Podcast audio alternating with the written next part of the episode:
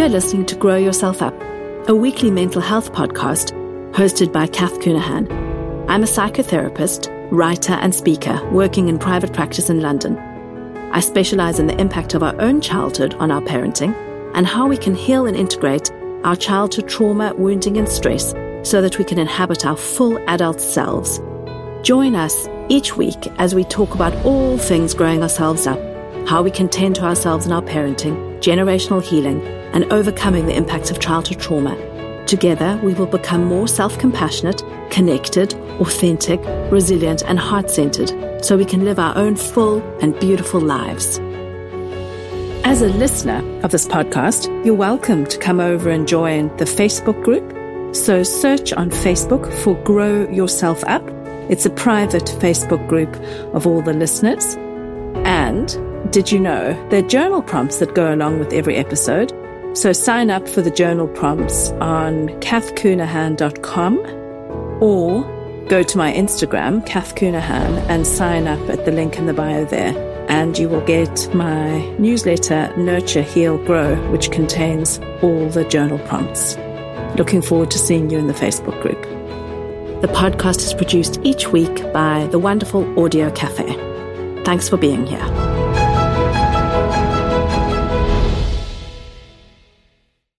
Hello, it's episode 80, and today it's Christmas Day. This episode is being released on Christmas Day in 2023. And uh, I wanted to do a special episode for Christmas Day because this day can be um, very challenging. It's like the, the can it can kind of be a peak of pain for many of us, and I wanted to kind of offer some some words of support for you and some considerations, particularly if you are in situations that you consider to be suboptimal. So, and I mean, I guess one of the core reasons is that because in, at this time, many of us return to our family of origin. And even if you're not in contact with your family of origin or you don't see them or they're all dead, um, the the stuff that can get triggered is very painful.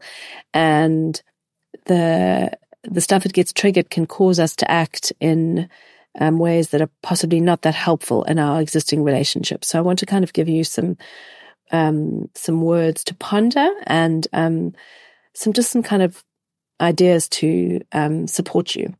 So really, uh, the pain around Christmas, I would suggest, mostly comes from relationships um, and the relationships where we are not seen and celebrated for who we are.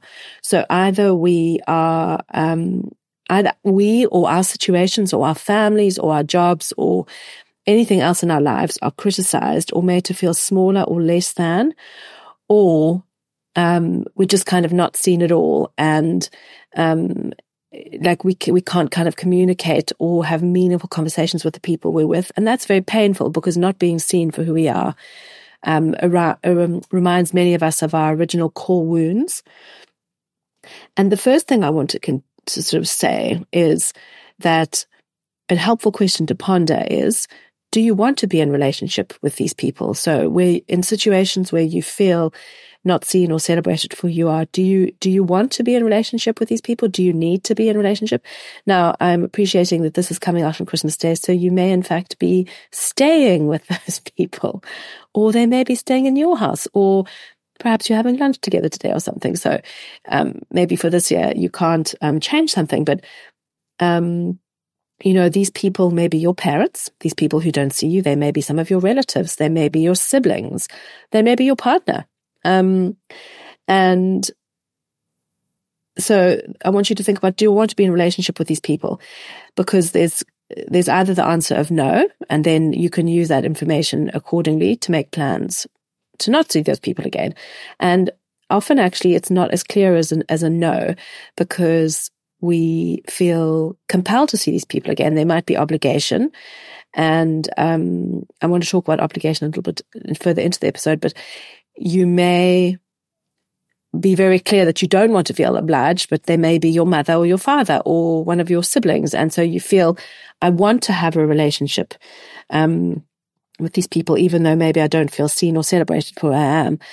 And so you decide, okay, this is suboptimal for me in some ways, but because I want to have a relationship with, um, with this person or these people, I am going to like, how can I make it more manageable? And, um, if you're listening to this on the morning on Christmas Day and you're spending it with people who you find challenging anyway, how can you make it more manageable for you? Can you put a time limit on things? Can you um, make sure you're not alone with people who grill you? You know, you might have one relative who like bores into the like the like your soul basically, and for some reason, um, you get kind of triggered into a childlike place, or you start to fawn, and then you land up telling all your deepest secrets, all your deepest worries, and then that makes you feel very vulnerable with that person. Or you know, this can be very complex dynamics at play where we can sometimes participate in ways that we look back and we think, why did I do that? So, um, it can be supportive to, to not be alone with people you feel triggered by. Um, you may want to think about going for a walk or, um, or, you know, all different ways, playing games. You know, if, if, if at your, if say you have lunch around a family table or something and then afterwards, um, it sort of descends into a fight or uh, if people start fighting or arguing or um, they've drunken too much or it gets um, too overwhelming, but everyone's still staying. Can you play some games? Like think of the ways to bring in levity to the situation. Can you play some games? Can you turn on a movie? Can you um, break out into a different room? Think of all the ways that you can keep you and your family sane as possible and to make things as manageable as possible and to even to try and get some joy. Secondly, what I want to say, if we think about pain in relationships, it often comes from expectations. So, you know, many of us, and I'm, I'm, okay, let me speak about me. I have a fantasy about a perfect family still, about a family where um, I always feel seen and celebrated and where we all want to do similar things and we all kind of communicate in the same way and we have the same type of ideas about how things should go in life. But that's not the reality.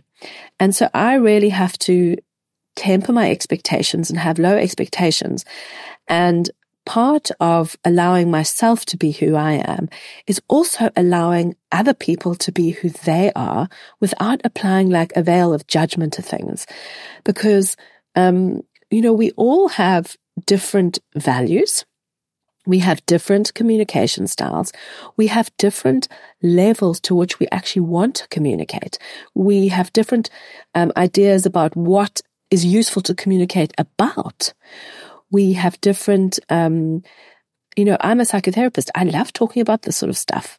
And so it probably dominates quite a lot of, um, my life. And, um, my family don't necessarily want to operate in that way. They don't want to talk about that stuff all the time.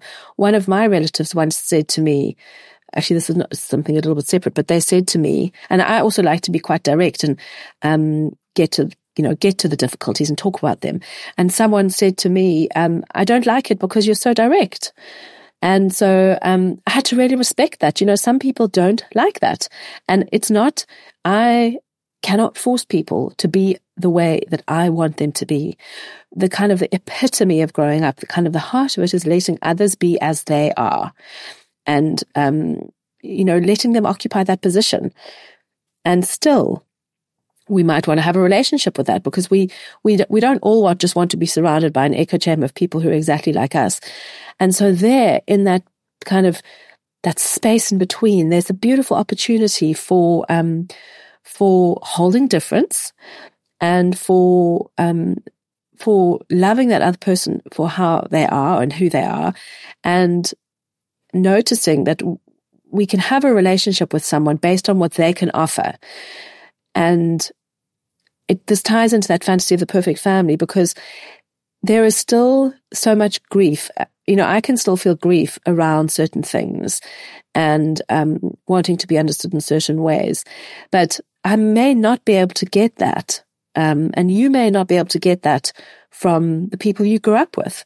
And that's okay. It doesn't mean that you don't have to have relationships with them.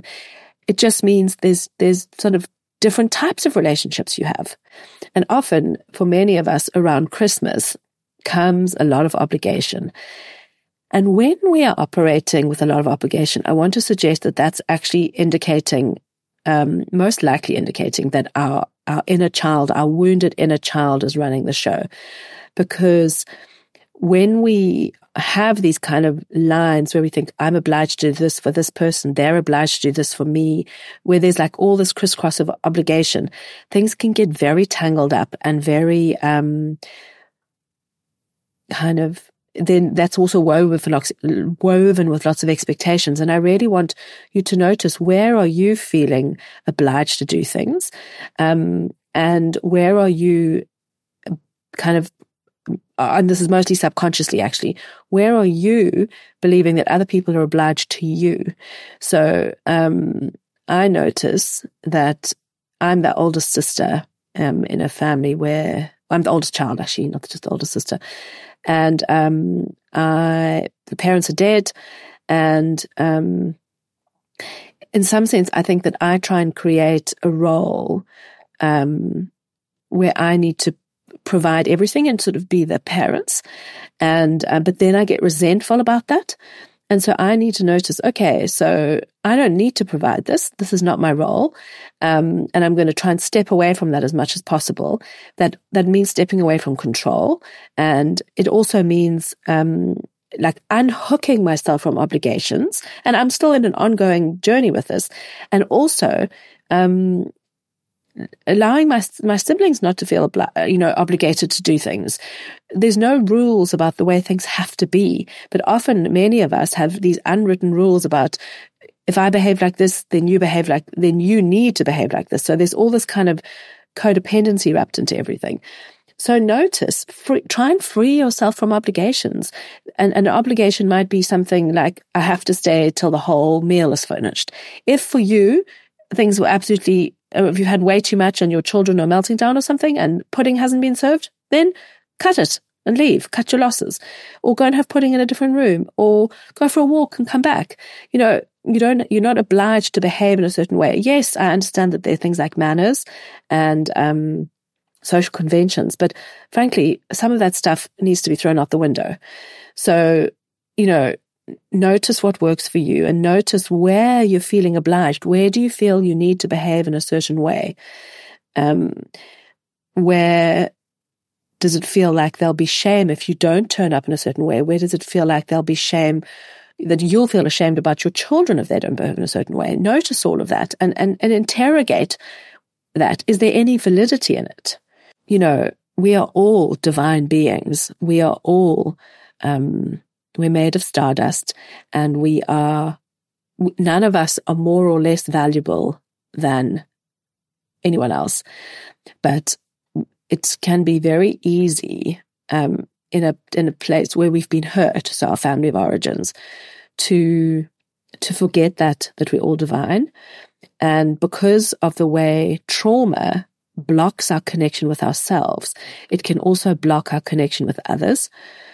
And people are on different paths. They're on different journeys. Some people um, may still be blocked or disconnected, and the trauma may still have have a connect disconnection with herself, and that will block the way they turn up. Some people, um, when they're trying to alchemize pain or when there's a lot of pain in their lives, may behave in ways that you don't understand, and you know you may get judgmental about that, but try and step away from all of that because we, you know, there's there's a lot of discord and terror and horror and war in the world.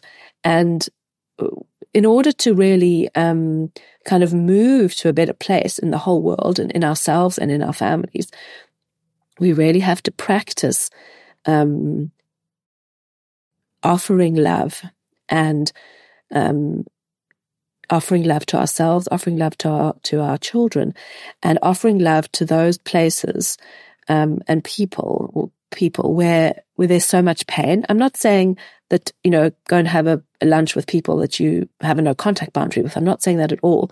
You may need to hold people at a distance and have a no contact boundary, um, as well as holding them kindly.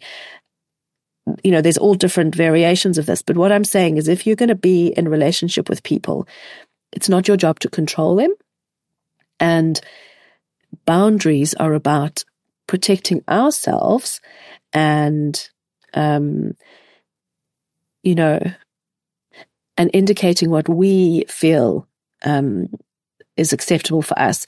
Boundaries are not about telling other people about how to behave.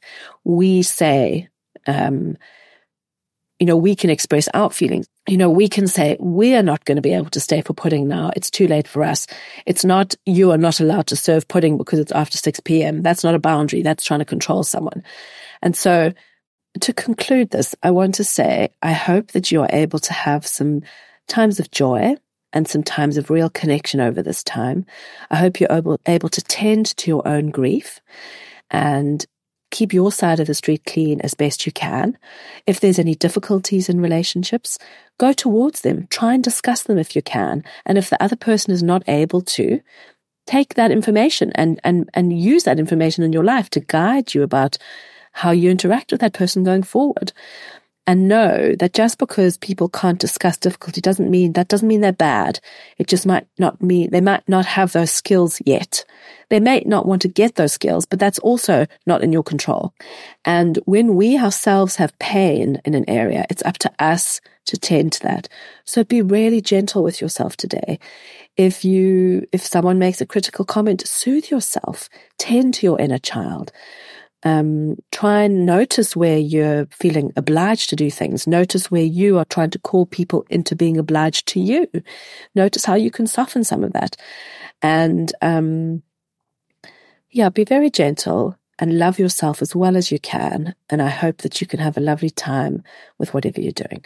Okay, take care.